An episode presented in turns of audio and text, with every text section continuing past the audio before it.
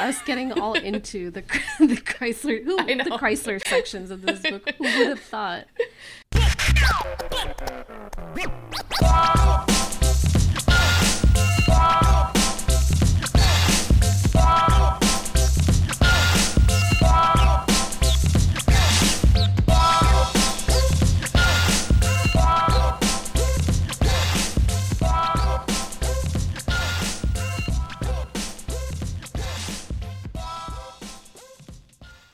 Welcome to Unfamiliar Tales, a podcast about animals telling animal stories. I'm Haley Milliman, and I am here with my co host, Prathima Gopalakrishnan. How's it going? Hi, it's uh, great to be here talking about part three of the life and opinions of the Tomcat Murr. Uh, we have so many exciting things happening in this part of the book, and I'm really excited to talk about it. Yeah, there's a lot going on. So, last episode, we learned that Kreisler had survived his mysterious disappearance, thankfully, um, and he ended up at this monastery uh, with his friend, Father Hilarius, where he sought shelter, enjoyed some, you know, fowl and a, a great a great meal on the side of the mountain and then was welcomed into this place where uh, he felt like he had some sanctuary. Um, Meanwhile, in his absence at the court of Prince Irenaeus, Princess Hedwiga had fallen into a catatonic state, and the court was in a bit of a state of disarray after Kreisler's uh, sudden disappearance, as well as Prince Hector's sudden disappearance, and Hedwiga in this state of medical emergency. So we will pick up today talking about what's going on with all of the people at Prince Irenaeus's court as they deal with again these sudden disappearances and with Hedwige's illness. So Prathima, do you want to tell us a bit about what what we learn uh, in the conversations between the people kind of left behind at Prince Irenaeus's court in this state? Yeah, so we talked in episode six about the theories around court about what might be wrong with Princess Hedwige the the doctor who comes to see her is convinced that it's connected to some kind of uh, lovers quarrel. The doctor isn't presented as having having the correct answer or you know being the infallible authority in this case. We learn about Princess Hedwige's state through these conversations that are happening around her between all these different members of the of the court. So there's the conversation between the doctor and uh, her mother, Princess Maria, but there's also other conversations, uh, most notably between uh, Prince Irenaeus and Master Abraham, and Madame Benzon and Master Abraham. And we get kind of a slow reveal of some of the details about how Princess Hedwige came to be in this state. Madame Benzon and Master Abraham are basically stuck in this power struggle, trying to be like you know, top advisor to Prince Irenaeus. So we get some of those, some of that, that rivalry, and we learn a little bit about some of the motivations behind why Madame Benzon is so invested in her little uh, scheming and uh, social engineering at the court. But I, I do want to emphasize that Master Abraham is, I think, just as embedded in all the same uh, you know schemes and uh, plot plots and ploys and things like that. Uh, so a lot of this part is just you know through these conversations you see you see them uh, trying to outsmart each other because they're each trying to make some kind of outcome that's desirable to them come about. And all these outcomes, of course, pertain to other people's marriages. Mm-hmm. So Prince Irenaeus, you know, in this moment of crisis, uh, much to I think Madame Benzon's dismay, he reaches out to Master Abraham to have a conversation about, you know, why Hedwige is in the state, what can be done about it. And so they have a secret conversation in the in Master Abraham's uh, fisherman's cottage of horrors, and we're not privy to this conversation. We don't know what happens there, except you know as it's reported uh, in other conversations, and you know we get a little more reveals about what was said in that cottage later on in part four. But in part three, uh, all we all we learn really about this conversation between Prince Irenaeus and Master Abraham is that uh, the is that Hedwiga apparently fell into the state at the exact moment that the shot rang out in the woods. I think that this does kind of throw some aspersions on the theory that this is, you know, a simple lovers' quarrel because uh, in order for there to be, in order for it to be the result of a lovers' quarrel, she would have had, to have a quarrel with a lover first. Uh, but so that's that's kind of the the gist of what we learn about this conversation between Prince Irenaeus and Master Abraham. We learn even this little detail only through a different conversation that's happening between Master Abraham and Madame Benzon. Mm-hmm. So Madame Benzon kind of appears out of nowhere, I think, one night to to uh, to talk to Master Abraham, and it's part of this kind of ongoing jockeying of power that they're going on to be the the supreme kind of counselor for Prince Irenaeus. So Madame Benzon appears one night and assistant ta- assistant to the prince. Yes, assistant to the prince, assistant to the regional prince. Um, so she shows up and kind of confronts Master Abraham about this conversation.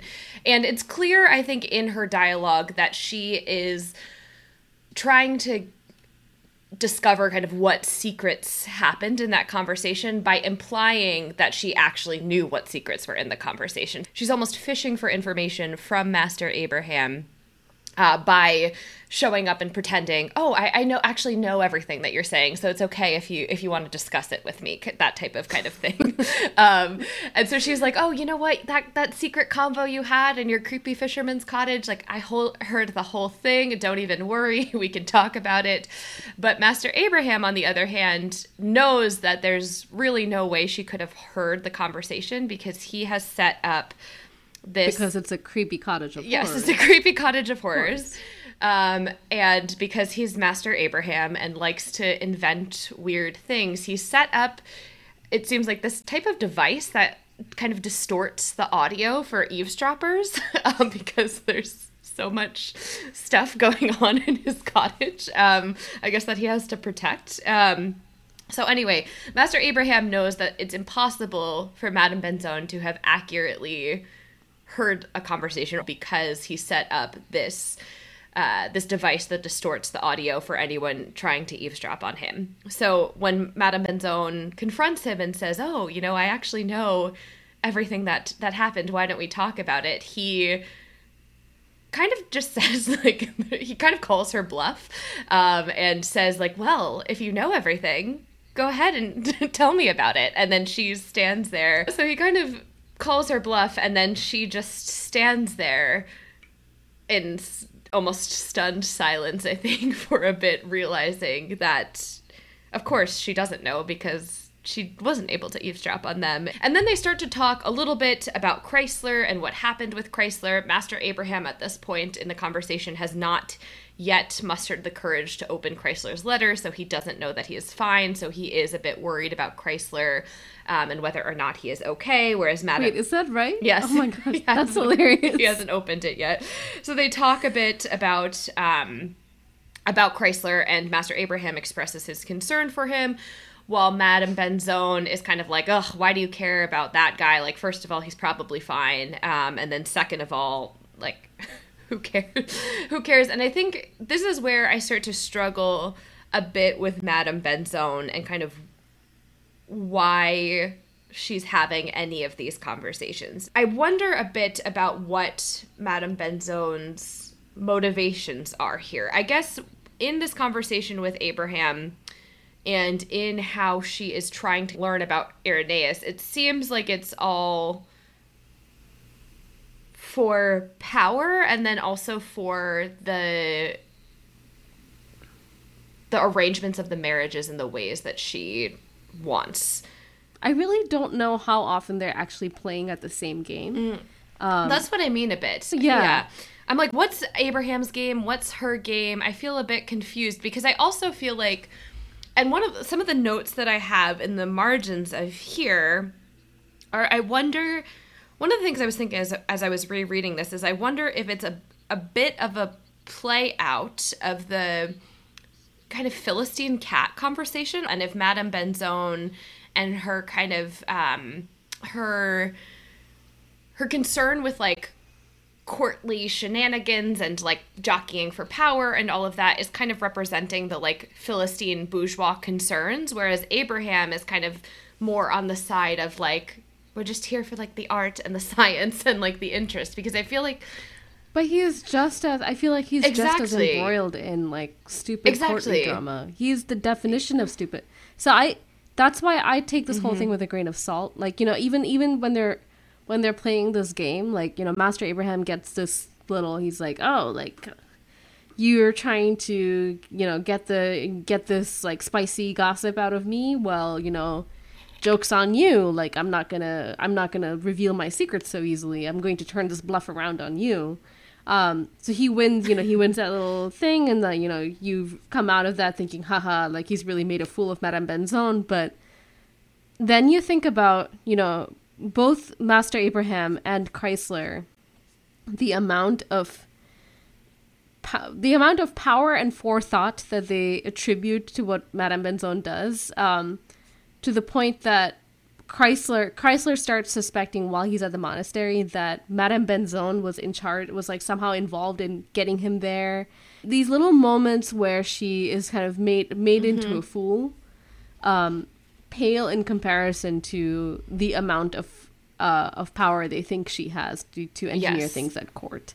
Uh, so things like you know exactly things like they think that she is so completely in control of what happens to Kreisler in Yeah. particular. They think that you know so Madam so Master Abraham gets really mad at her even this conversation because he's like why are you know why do you have it out for my friend Kreisler? Kreisler over at the monastery is like he suddenly has this realization like oh no what if you know he's like having a great time and he's like oh no what if Madame Benzon is responsible for my this? happiness at this monastery. yeah. But also, I think I think it's interesting because they do think they have this outsized. They create almost this caricature of her, this outsized um, understanding of her influence in the court. But at the same time, as they're worried about it, in the conversations with her, Master Abraham is judging her for it too. So it's like he's spending all this energy Yes. worrying about her influence on him and Kreisler in the court. But then he attacks her for the same thing too. And he's like, he he Yeah. almost derides her for being so concerned with courtly drama when clearly he is too. you know, he's like thinking this is all he's thinking about. He's attributing all of these actions to her, and then he's like he shames her almost for being like an unhappy woman who's just concerned with the same exact frivolous stuff that he's concerned with. So it's interesting because Yeah, namely, you know, namely the fact that you know he is, he does mm-hmm. understand the value of Prince Irenaeus having approached him, you know, as the primary advisor. He does recognize, you know, he understands why he why that conversation had to happen in the cottage. She understands why it had to be secret. That's kind of where I was thinking Yeah. about with the connection to the Philistines, because I wonder if some of Master Abraham's derision for Madame Benzon is like, oh, you're just playing the power game for the sake of power, or something like that. Like you're playing for an ignoble purpose, whereas myself and Kreisler are like creators and artists, and like Kreisler is playing this game because he knows that he needs a patron to like make his art that's going to change the world, and I it, it's almost like they like they both know he knows that power and Irenaeus' patronage is important, but he thinks that for whatever reason Benzon's seeking of that patronage is like less noble than his. Like it seems like he's both attacking the fact that she is a competitor for him, but also he seems to take, at least in my read, it a bit personally as to why she is looking for that power. This is also the part where we actually learn uh, a little bit about why Madame Benzon is at this court. There's a scene in part three where Prince Irenaeus then pulls Madame Benzon aside, much like he did with Master Abraham at the fisherman's cottage. So he pulls her aside, they have a conversation, and we learn from this conversation that uh, Prince Irenaeus and Madame Benzon actually had an affair many years ago, maybe a couple decades ago, and they had a child, a daughter, and Prince Irenaeus basically forced Madame Benzon to send this child away and would not let the child, um, you know, be raised in the same town. Uh, and that child, whose name is uh, is Angela, uh, has been, you know, Madame Benzon has basically lost has has lost her. Doesn't know where she is. Uh, so that you get this reveal in part three, and you suddenly realize, oh my gosh, like this is the mm-hmm. subtext of this relationship. It's not just you know casual jockeying for power at the court. These people, like yeah, these people are embroiled in all kinds of very long term kinds yeah. of ways. Um, and yeah, and I yeah. think that I think that it goes back to the fact that we can't, as we t- talked about in the previous episode, we can't look at any of the interpersonal relationships as love here because all of the relationships are related to power and different power dynamics in some way. And so even this reveal of the affair between Prince Irenaeus and Madame Benzone, while Madame Benzone is seen through Kreisler and Abraham's eyes as this like major power player and a a, a threat to their dominance and their prominence at court, she clearly is still very under the thumb of Prince Irenaeus. Like he has sent away her child and she has not been able to see her, and he is controlling the fate of her other child. So there's a lot that she is struggling for. And so again, we see her primarily through Abraham and Kreisler's eyes, and we don't learn a lot about her I think internal motivation, but what we do get from her is again this this deep sadness and frustration at the fact that she has lost track of her child, as well as we do get several um, points in her com- her initial conversation with Master Abraham where she talks about how she just wanted to lead a quiet life and she kind of got entangled with Prince Irenaeus and his court and then had this affair. The daughter was sent away. I mean, you can read into that what you will, whether or not she actually wanted a quiet life or she just says she wanted a quiet life and then actually wanted power. Um, but again, I think it's impossible to to assign motive to any of the characters or to think about any of these interpersonal relationships without this intense power dynamic of the fact that they are at this court of someone who does have ultimate control over all of them. When I started reading this book, I was like, ah, well, just, you know, just get through these so you can get to the fun cat parts. But that's actually this it gets really compelling i think and yes. especially in part three and by the time we get to part four and of course you know it is an incomplete manuscript in that hoffmann did not finish the story so not all the secrets are revealed but one of another secret of, that is revealed here actually in this part is that there is also a connection between Madame Benzone's child uh, Angela, and it turns out that uh, and and Master Abraham. So it turns out that um, that Prince Irenaeus had Chiara. If you remember, Chiara is the girl that Master Abraham enslaved to be part of his little glass box magic trick. Chiara found out about this affair between Madame Benzone and Prince Irenaeus, and that that is why uh, Prince Irenaeus, uh, in consultation apparently with with Madame Benzone, had mm-hmm. Chiara sent away. And so, which I think adds again another layer to the conflict between Master Abraham and Madame Benzone as well, and another. Um, because Master Abraham, as we mentioned last time, is extremely distraught about Chiara's disappearance, and since Madame Benzone has a direct tie in to why Chiara is gone. Um, there is again another. Yes. And and now we learned that because of this conversation, the fisherman's cottage. So initially it was just mm-hmm. Chiara that knew about this affair, and you know she got she got yeah. disappeared essentially. Um, now we learned that Prince Irenaeus just told Master Abraham about the affair as well in yes. the fisherman's cottage. So as it turns out, Madame Benzone did know what they were talking about in the cottage because yes. she lived there. but it. she didn't know but, because she heard it. Yeah.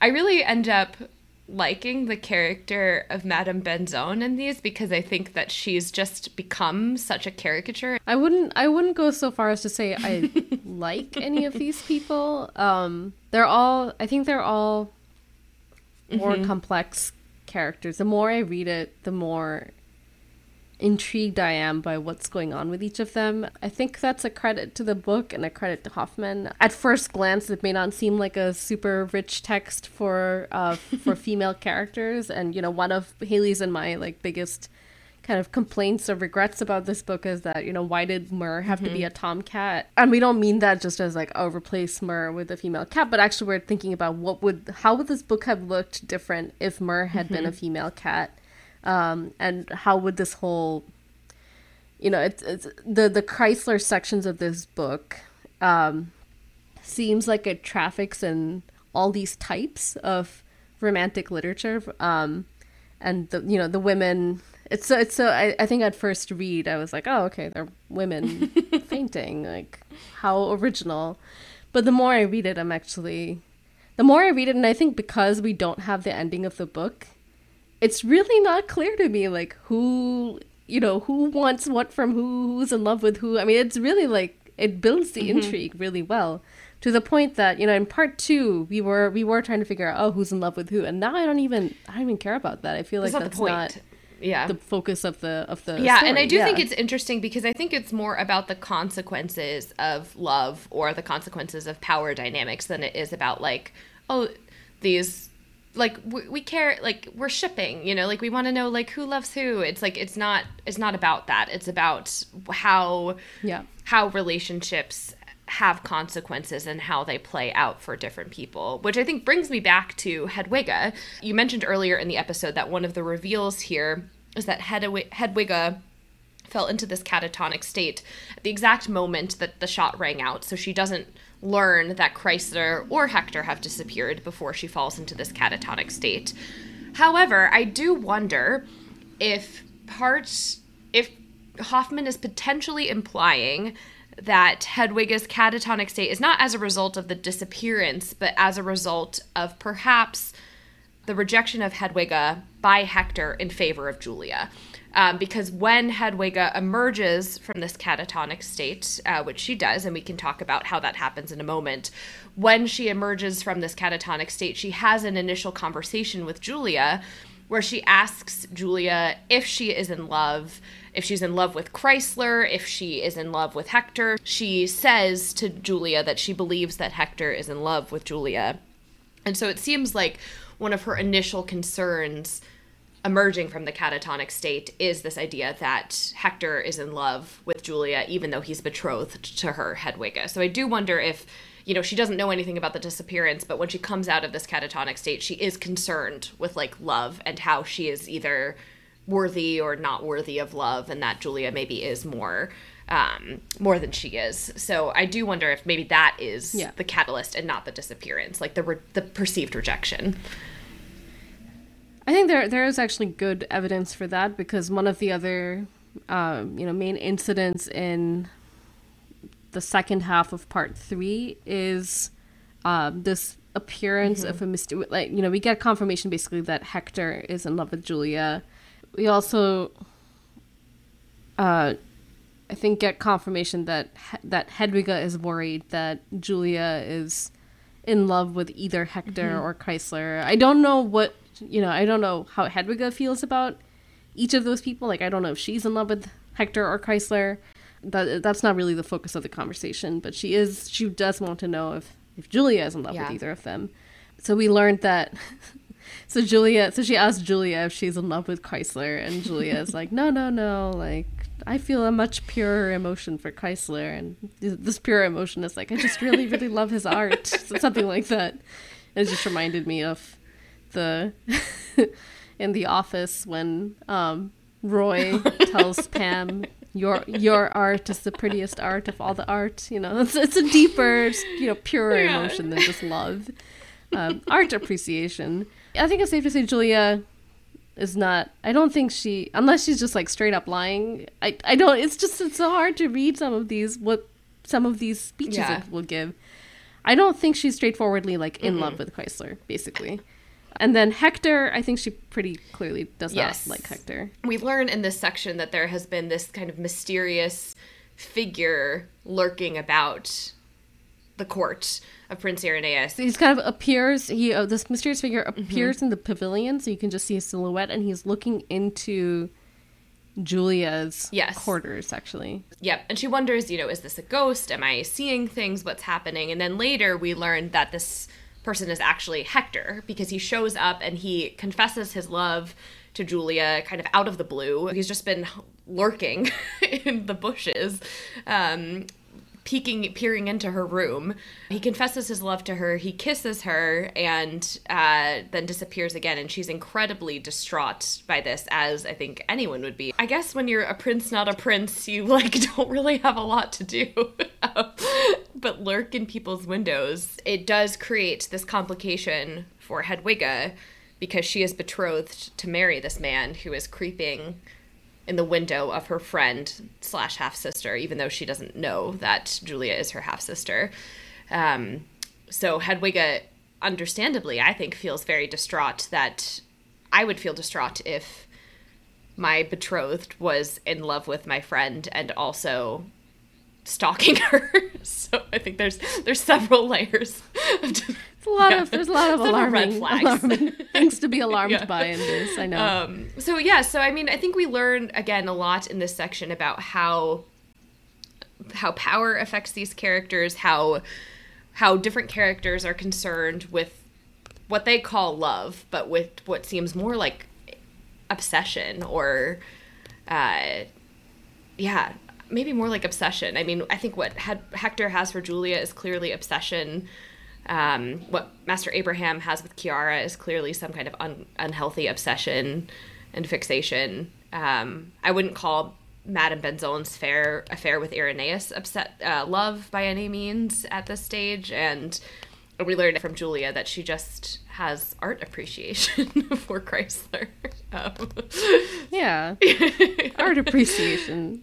I, I don't love you. I just which is what Kreisler wants to be honest. Speaking of Kreisler, we know he's at the monastery in this section, and we know we know that he has met Father Hilarius, that he is feeling safe, um, and then you you mentioned earlier that he starts to suspect that this whole thing has been orchestrated by Madame Benzone, that she has she's responsible for this supposedly chance meeting with um, Father Hilarius on the on the side of the mountain, that she's responsible for him coming back to the monastery, and that she is kind of behind um, the that she's almost orchestrating it for him to to remain at the monastery. Yeah, I think the I think the most important thing that happens in this part with Kreisler once he arrives at the monastery is that the monastery itself is um, in the midst of some power uh, power transitions. Uh, so we learn that uh, there is a there is a new father in town. His name is uh, Father Cyprian. Um, so he has arrived at this abbey, and um, you know this happens. This ha- this guy arrives like pretty much right after you know the abbot. I think um, has been talking to, like definitely yeah. The abbot has been talking to Kreisler about mm-hmm. potentially joining the monastery and just becoming a monk. And Kreisler is like, you know, I'm really happy here and like this life is pretty good. Madame Benzone must have something to do with this. I can't be I must too happy. yes. To be fair, Father Hilarius then shows up and tells Kreisler that he should mm-hmm. he should quit the monastery because uh, Father Hilarius warns him that there's going to be this new power transition at the monastery. This Father Cyprian is is supposed to be a much more um, authoritarian kind of guy who's not going to keep the who's not going to you know it's not going to be like the good old times at the monastery. So father hilarius suggests to kreisler that he leave. Um, but all this happens you know very very soon after kreisler arrives there. And um, he is doing the same kind of he's he's their resident musical consultant. So he's been writing some music for the abbey and um, that's kind of what he's been up to. Um, but he he realizes that Father Cyprian, and here again, everyone yes. is connected in this. So you realize that Father Cyprian actually, well, the first time he sees his face, he realizes that he has this picture and like a locket or something, or some kind of like little small miniature picture that Master Abraham had given to him. And he realizes that the person depicted in that picture mm-hmm. is Father Cyprian. So there's this little picture of Father Cyprian that he has, but he's also um, helping the abbot put up a painting at the monastery that depicts this person who's been stabbed, who's getting uh, who's being saved by the Virgin Mary. And um, the abbot explains to Kreisler, oh yes, you know this is a young man who was you know very was godless and you know didn't you know wasn't religious, but then he got stabbed, and then when he was when you know this miracle was performed and he was rescued, it turns out that this person being depicted in that picture, the one who got stabbed, is actually also Father Cyprian. So we end this part three um, you know, Kreisler's story, kind of wondering why is there mysteriously all these pictures of Father Cyprian floating about before he yeah. arrives at the monastery?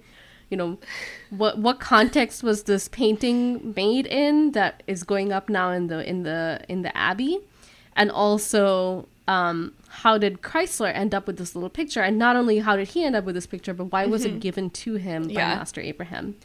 So we'll get we'll talk about the mystery behind that picture in part 4.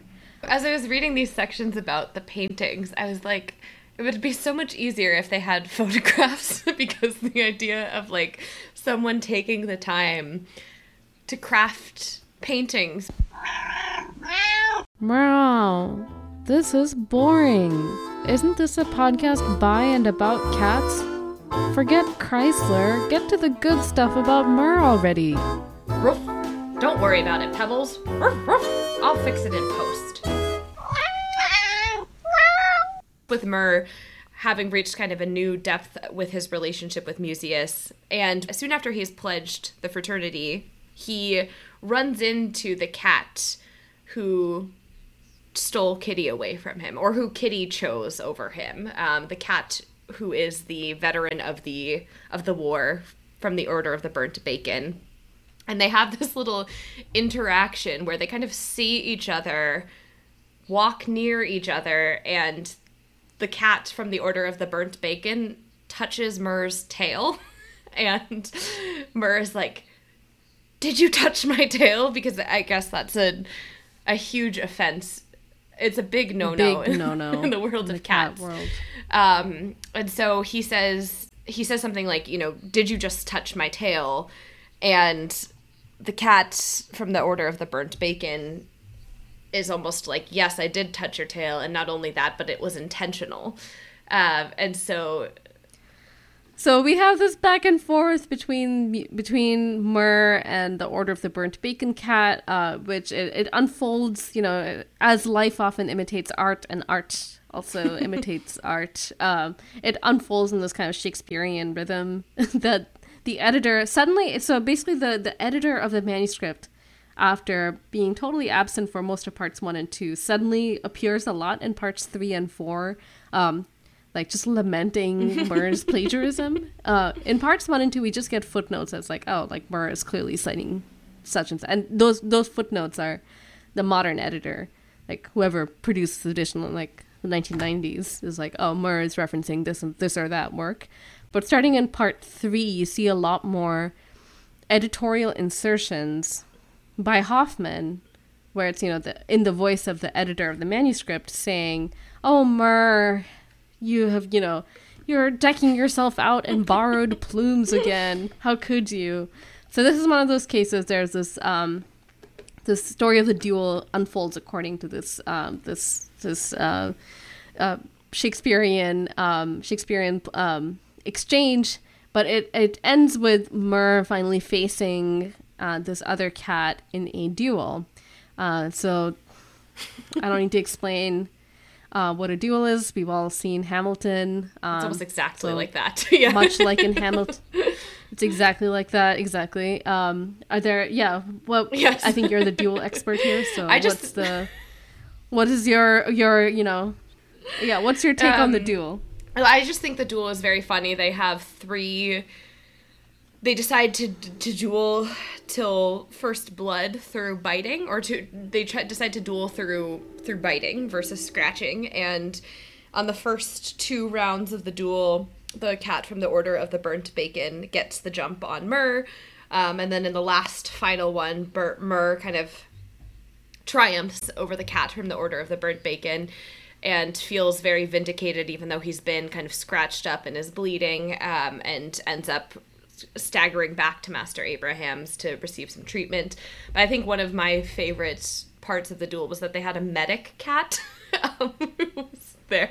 Which, if any of our listeners have listened to Hamilton, there's a section where they, in the Hamilton duel, they talk about they Oh talk my about how you bring yes. a doctor and kind of pay him off. And that was exactly what I was picturing with the medic cat because they've got Murr and his second, who's Mucius. They've got the Order of the Burnt Bacon Cat and his second, and then they have this like medic cat who's there. Uh, And what does the medic cat do? I don't even remember if he did anything specific. Oh my gosh. You're okay.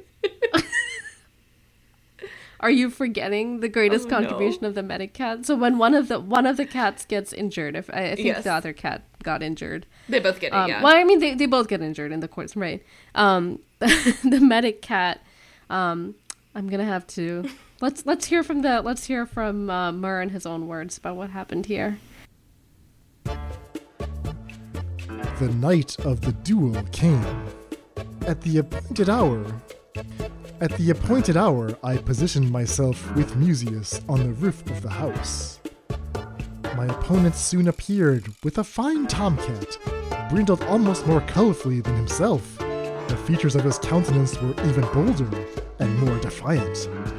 This we could presume was my enemy's second. The two of them had been comrades on various campaigns, and were also both at the conquest of the larder, which had won the Tabby Tom the Order of the Burnt Bacon. At the request of the cautious and provident Mucius, a small, pale gray cat was present too. This cat was supposed to know a great deal about surgery, and was here to give appropriate treatment to the worst, most dangerous wounds so that they would heal quickly. We took up our positions opposite each other. As custom demanded, the seconds set up a terrible caterwauling, and we jumped at one another. In a moment, as I tried to seize my adversary, he had sunk his teeth in my right ear and bitten it so hard that I couldn't help uttering a loud screech. Fall apart, cried Mucius. The tabby let go, and we got back into position. This time, I took great care, jumped to one side myself, and by the time my adversary thought he would seize me, I had bitten his neck so hard that he couldn't cry out but only groan. It was the turn of my adversary's second to cry, Fall apart! I leapt back at once, but the tabby sank to the ground unconscious as blood flowed freely from his deep wound. The pale gray cat immediately hurried over to him, and to help staunch the blood before bandaging the wound, employed a household remedy, which Mucius assured me was always ready to hand, since it went about with its owner. This meant that the medical cat instantly poured a liquid into the wound and then sprayed the unconscious patient all over with it. It had so sharp and acrid an aroma, I felt sure it would have a strong, drastic effect. Ash gray surgeon asked whether I would like to have my own wounds treated with the same remedy. However, much as my ear and paw hurt me, I declined this offer and instead set off for home, elated by the victory I had won. So as we heard in this uh, in this riveting account of the duel, uh, the medic cat is on hand to provide much needed emergency care, um, which in this case is, um, you know, he he when one of the cats gets wounded, the medic cat instantly goes over and pours a liquid into the wound and sprays the unconscious patient with that with that same liquid. Um, I gotta, I read this and I was like, oh okay. Luckily, luckily I I do read the footnotes and the footnote says the medic cat has clearly urinated on the wound. I just was like uncritically like, oh, clearly this medic cat has a tonic of some kind. I know, me too. Yeah, Oh until I read. Yeah. yeah. Luckily, I read the footnote. and then Murr, you know, Murr is offered the same remedy, but um, he decides to go back to Master Abraham's instead. Um, presumably, Master Abraham will have. Something better. I mean, I feel like Master Abraham does treat him with some stuff. I feel like it's not clear that it's not urine. I think from Master Abraham, I would not. Master Abraham's and his like attic of horrors. God, like I don't know. At this stage, it could be for Master Abraham. It could also be anything. I feel like, um, but Murr, Murr emerges victorious from this duel and um, feels kind of vindicated in what's happened with Kitty. But then he ends up almost immediately after in another conflict. Uh, this time, not with another cat, but with Achilles, a mastiff who is ruining kind of this idyllic time of of the cats. Uh, and Murr says that Achilles is basically waging war on the cats, um, and with the help of some Pomeranian friends. Uh, and they have a series of skirmishes led by Achilles against the against Murr, Musaeus, and the rest of the Fellowship. During one time, uh, one of during one of which Musaeus ends up with his paw crushed into a trap so after these the series of skirmishes with Achilles, the cats kind of retreat indoors. Again, Musaeus has been injured, um, and so it seems at the stage that it's safer for the cats to stay inside. And Murr returns to kind of Murr therefore returns to kind of his Philistine Philistine ways, um, which involves hiding under the stove. When Murr's home on his return to his Philistine ways, he receives a visit from some old frenemies. So Ponto and Professor Lothario visit, uh, and the relationship between Murr and Ponto is strained, and obviously the relationship between Murr and Professor Lothario is strained. I think the last time they saw each other was during the fire when Murr was hiding in the basket and yep. Lothario was making some not even very thinly veiled some threats towards towards Murr. Yeah. He's still very angry at Murr, and he kind of comes in and uh, and directs Ponto to to seek out Murr to find Murr, and then he's like, "Well, here he is. Isn't isn't this Murr, this the the cat who you know loves to read and write and uh, is you know." And he's still he's still convinced that Master Abraham taught him to read and write. I've got to say, Professor Lothario is like the master of self burns because I feel like he like he is like insulting Murr of like, oh, you know, he's like, I don't care about cats. Like you're so weird and useless, and then he like clearly cares a lot about cats. I thought that that was so funny. I loved that line. He's like, little as I generally concern myself with cats. Yeah. And then he like describes exactly what's been happening yeah. in like the cat society. He's like, oh yeah, you know, and then this order of the burnt bacon cat showed up, and then there was a duel, and then this other dog named Achilles showed up, and now everyone's yeah. you know not sure what to do. Like clearly, bro, like, you care about the cats. He's clearly really cares about the cats. So yeah, so Lothario like kind of again tries to insult I, th- I think Lothario definitely has some commissioned tiny oiled portraits of Murr that he hands out to people. but you know, Murr uh, Murr has again, as you said, as you mentioned, given himself kind of back to his studies and back to his Philistine ways. And towards the end, well, not not his studies. I think he's. I think it's safe to say he's pretty much given up on well, so he's given himself point. back to his Philistine ways of comfort and ease, and um, he is yes. in the midst of kind of concluding his nightly toilette.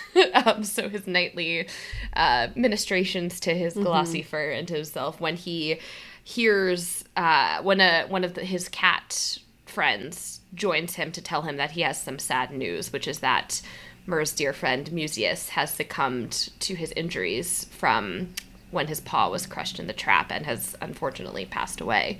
This is a very, very sad, very sad yeah. part of the book. Um, is a black cat. I actually also have a black cat, so I was imagining Musaeus as my cat, and, and so it was very sad to learn that he passed away, um, especially in these circumstances. And I actually actually there are so many fight scenes in this that I, I kind of lost track of who was involved in which fight. Musius was actually also mm-hmm. Murr's second for the duel. Uh, so for some reason I thought that he'd gotten injured there, but no, it was it was in this the context Achilles, of yeah. Um, the fight with or not even fi- I mean that that's what made it even sadder. Is I wasn't it didn't seem like a fair well it didn't seem like a it didn't seem like a duel between No. You know even sides. It was kind of like this dog Yeah. terrorizing the neighborhood. So it was Well, and I think the dog about. terrorizing the cats specifically on behalf of the humans who wanted the cats under control, and so they had not only kind of set Achilles on them, but also laid out these traps, which is what ultimately, Yeah. like, ultimately, Mucius wasn't injured by Achilles; he was injured by like a trap that was set up, yeah, as part of this like reign of terror on these poor these poor cats who just wanted to like get get drunk on sardines and sing at night. Um, so yeah, so Musius unfortunately has died, and it's it's really sad. Um, and Murr ends up attending a wake that all of the cats throw for for for Musius. So this whole scene, like I said, is very sad uh, and would have been, you know, difficult to read if not for the fact that it was also somehow one of the most. I think I think it was it was the most hilarious part of the book for me. Um, it had it had some of the best. Uh, it had I, I think uh, my favorite passage. I know that Haley's favorite passage is obviously the one with Mina and the and the fish head. That's a close second for me, but this one coming up is actually actually what actually my favorite passage from the book, and it's in the context of this wake, uh, to which Murr actually Murr is. Um, I don't know if he's in charge or if he just takes it upon himself to bring all the basically provide all the snacks for the wake. And he does this because you know he he explains to us, uh, you know, to us young tomcats reading the book. He explains how we too can score snacks for for wakes and other events. Um, basically, he's befriended this this uh, maid that works in Master Abraham's house, and she you know happily provides him all this stuff. And it, it even he even goes to the pains of explaining you know, she hand, you know, she handed me these dishes of milk, and you may be wondering how I brought them down the stairs into the basement where the wake was happening. Well, here's how I did it. I just, you know, persuaded her to bring them down or something. So it's like he's he's thought of everything. He knows that you're wondering how a cat without opposable thumbs could carry a tray of milk downstairs, but um, it's all it's all part of his plan. Uh, so at this wake, he hears this funeral oration. Um, and uh, Haley, do you want to talk a little bit about that? We'll yes, yeah, it's a from it very well. it's a very long uh, funeral oration by uh, Hinsman, uh, who's a, a cat who's a member of this kind of feline society. from the footnote we learned that Hinsman is, you know, that uh, is both a reference to uh, Hinz, the cat in Puss in Boots, in this like famous German version, I think, uh, German version of of Puss of the Puss in Boots story, um, but it's also the name of a beer enjoyed by German students in the early 19th century. So it's a little bit, it's a little bit like you know having a furi- funeral oration by your Budweiser. Um, so it's uh, he's giving this very long speech. It's long, and Murr, sa- Murr says that he enjoys the style. He will give like he gives the cat props for the style of the oration, but not the substance. Um, so it's I guess heavy on style, light on substance, because Hinsman kind of says that he doesn't really know too much about Mucius's life. Um, he talks at length about the circumstances of Mucius's death and how he uh, he suffered this wound to his leg and kind of refused treatment, which all of the cats are distraught uh, to hear, of course. Um, and so he talks and talks and talks at length about this. Um, I think at one point he falls asleep in the midst of his oration, um, which is This is why this is why I love this this whole thing so much. It's kind of it's hard to as I, as as as we're as we're talking about it, I'm realizing that it's not going to in terms of like a single passage that just makes you crack up. I think I think the one with Mina and the fish Yeah. head probably is the funniest, but just in terms of yes. gradual unfolding, this one was this whole funeral oration Yes. was so funny because he'll be giving this speech, which again at the very end, Murr is you know Murr tells us he's not impressed by the speech, but then every now and then he'll, well, let's just hear let's hear a little excerpt first.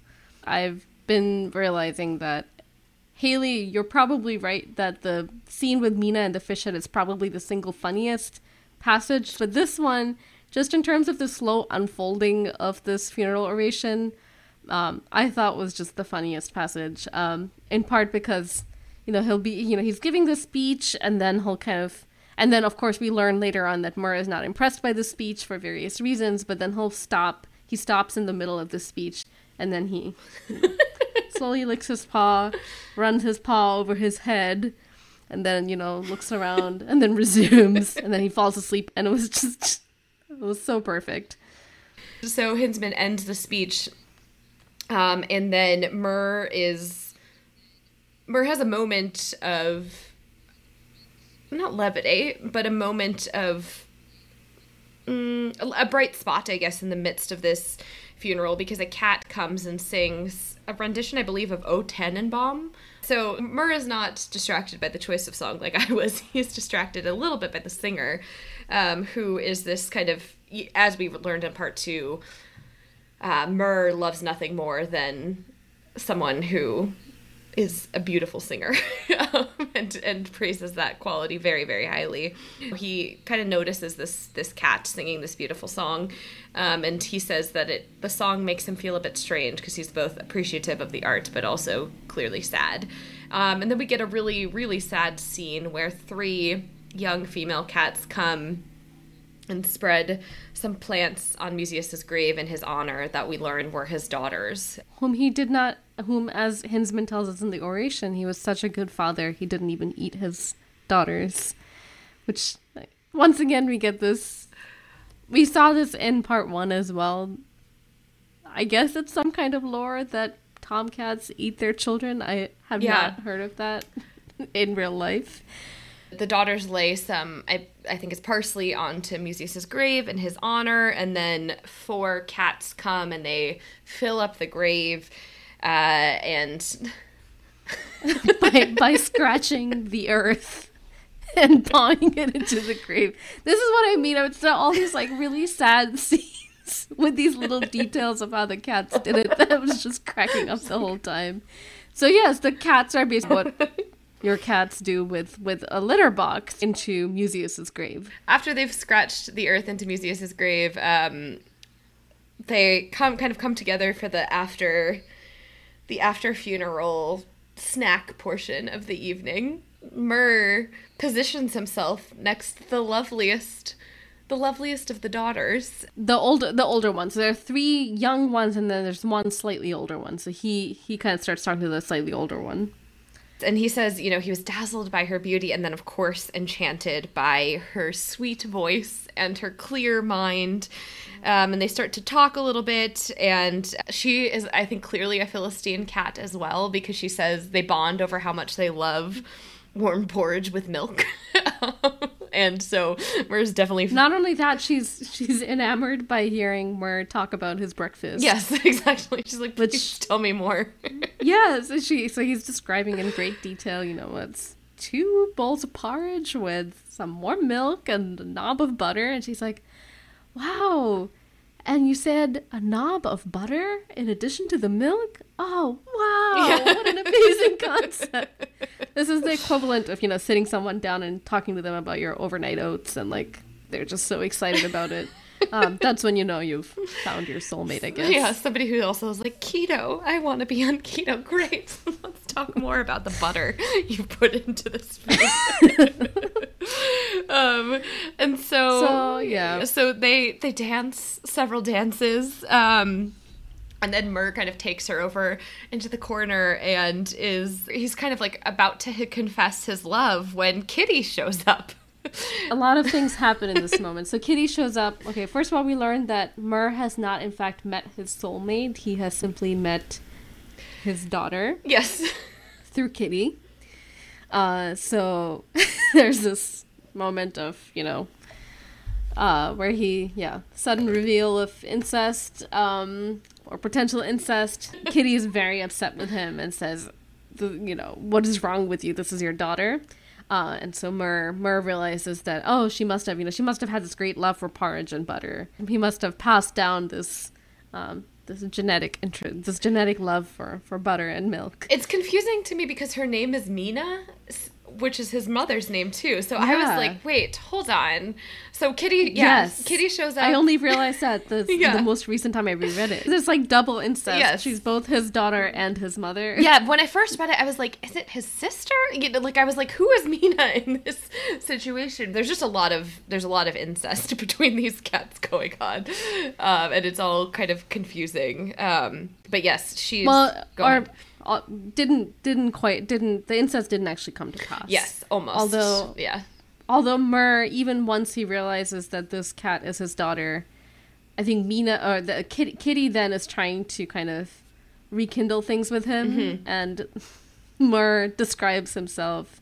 You know, he says he looks at he looks at the mother, he looks at the daughter, and he knows whom he prefers.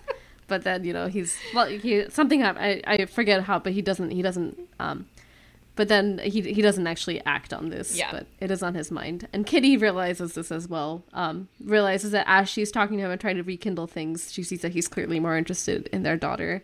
So Yeah. that's one major reveal in this in this scene is about is that Murr actually has a daughter through um he he actually has a daughter from his relationship with Kitty. Yes. And this daughter's name is Mina. Mina, Mm-hmm. whom he also almost starts this incestuous relationship with. And then the other major reveal is actually about what Kitty has been up to since breaking up with Murr. Yes. So Kitty, since breaking up with Murr, as we know, she left him for the cat from the Order of the Burnt Bacon.